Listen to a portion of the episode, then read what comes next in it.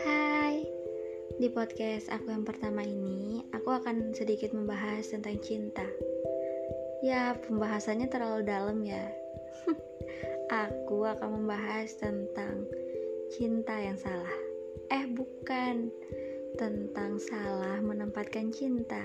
Iya gitu.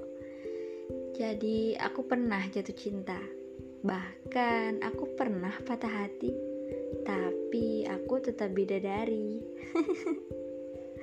Aku pernah cinta ke dia yang selalu menjadi dirinya sendiri, dia yang telah dengan sabar bisa menerima hati yang keras ini sebagai bagian dari hatinya, hingga kekaguman tumbuh karenanya.